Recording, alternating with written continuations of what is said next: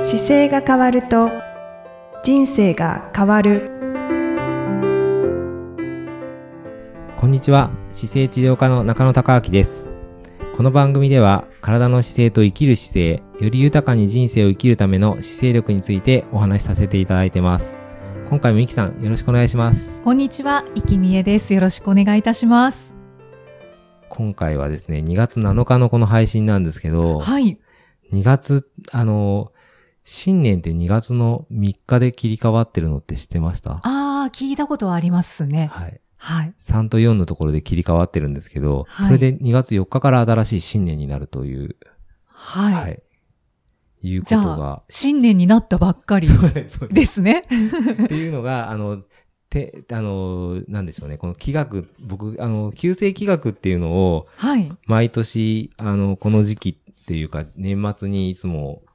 来年どういう年になるんだろうっていうのを、うんあの、まあ、勉強するっていうか、読ませていただく機会があって、うん、おーで、そこで、じゃあ来年はどういうことを大事にしていったらいいかなっていうのをいつも、あのー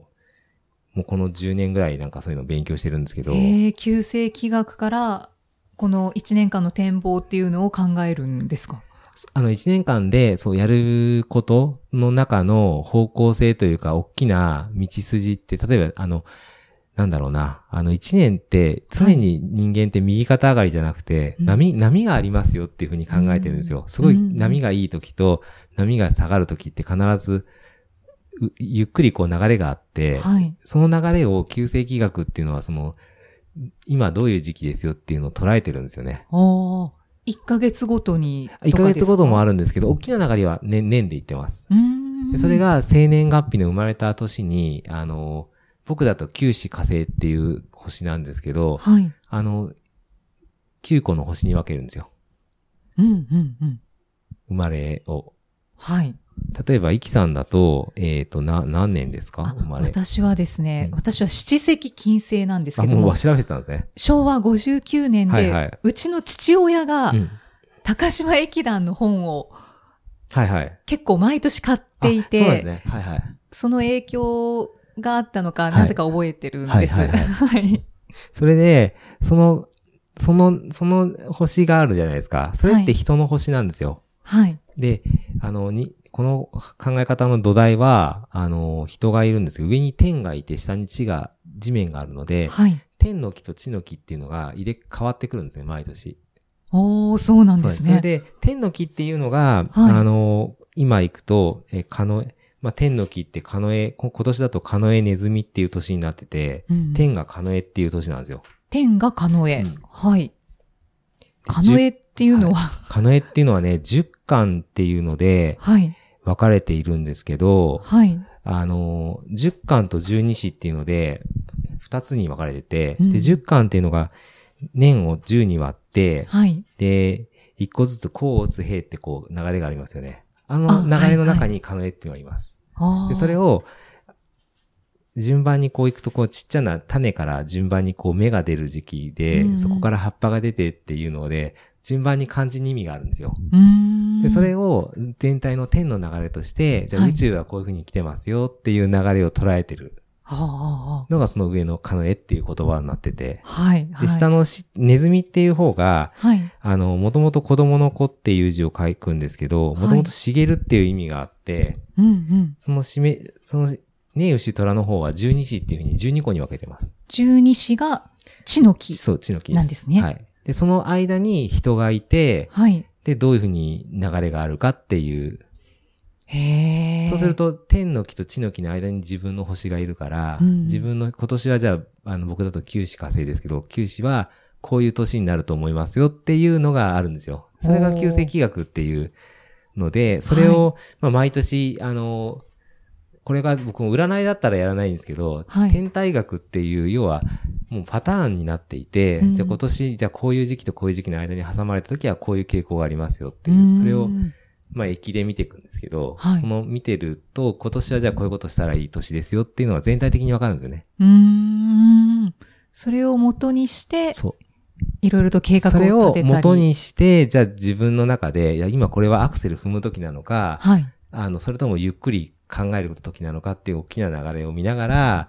あの、計画立てていくと、なんとなく楽しいというか、うんうんいつもアクセル踏みっぱなしでもちろん気持ちは痛いんですけど、はいはい。でもその中でもちょっとこういうことがいいんじゃないのっていう傾向があるんですよね。じゃあその、旧世気学でうん。流れに身を任せながら、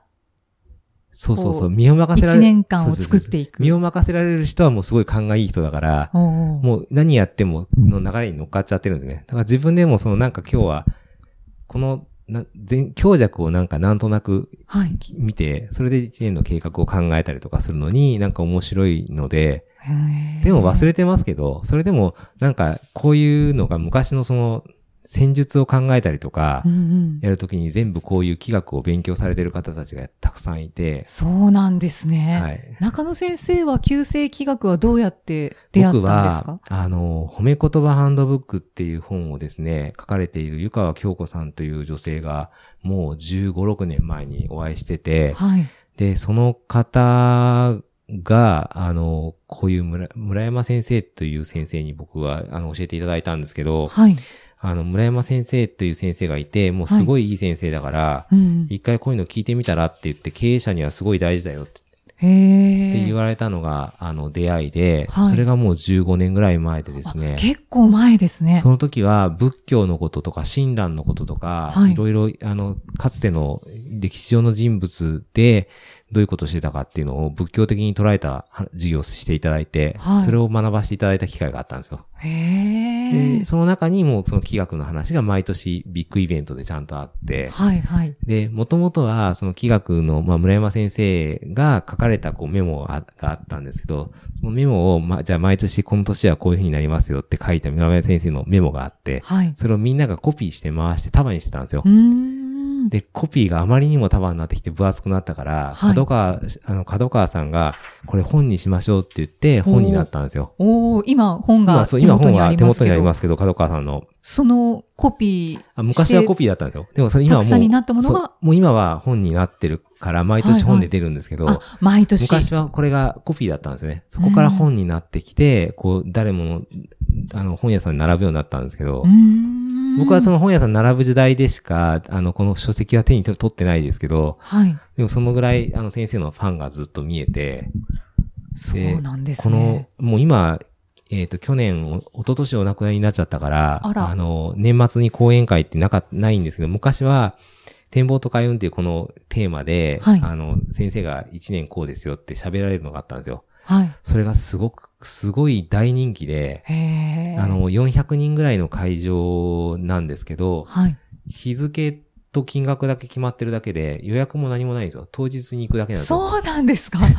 で、なんか、400人ぐらいの会場って、あの、やる、主催する側からすると、はい。ゼロのだったらどうしようとか思うじゃないですか。そうですね。 でもその400人の会場当日に行くと、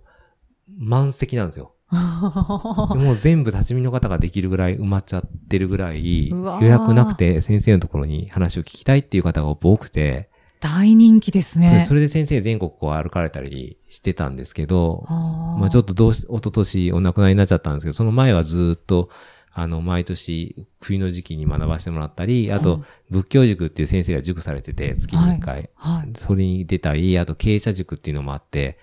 あの、かつての方のぶいろいろな文章から、先生のあの、経営者としてこういうふうにあるべき姿はこうですよっていうのを教えてもらって、へえ、はじゃあいろんなことをそうですね、先なんから生かすごく、学ばれたんですね。そうですね。なんか、歴史の中で大事になっているような古典的なものを、こう、紐解くのをすごい勉強させてもらいました。うーんはじゃあ中野先生、2020年って どんな年になるの2020か年って教えていただけますあのやっかぱ今までやってきたことを、こう、進化させるのが大事な年なんですよっていうのを、あのーこの間教わってきて、はい。で、やっぱり、あの、新しいことを突然始めるんじゃなくて、今までやってたことの中から、よりちょっと踏み込んで新しくうんかい、あの、し進化させていく形がいいですよっていうことなので、僕もだから今までやってる形のスタイルから、もう一個こう進化させて、うんじゃあよりなんか多く伝えられることってどうなんだろうとか、うーんで今できることは、これだとできるなと思うことをちょっと今までよりもう一個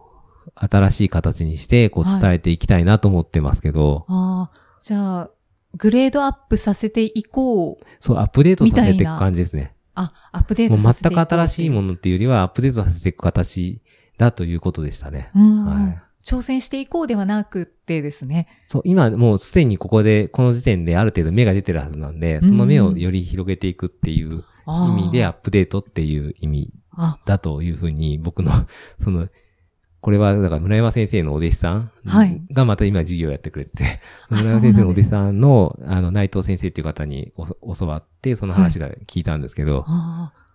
だから、カノエであったり、そうですそうですこともそうですつながってるんそうですね。で、それをやっぱり時代の中で、やっぱりそういう時代になるよっていうので、そういう視点でこう、歴史を見ていくと、はい。歴史の過去の出来事とか政治の出来事が揃ってくるんですよ。おー。っていうのを皆さん、あの、やっぱり勉強されてる方は知ってたから、はいあの、かつての日本のものを見ていくと、結構そういう企画で見てるものとか、うん捉えてる名前の付け方っていっぱい残ってて、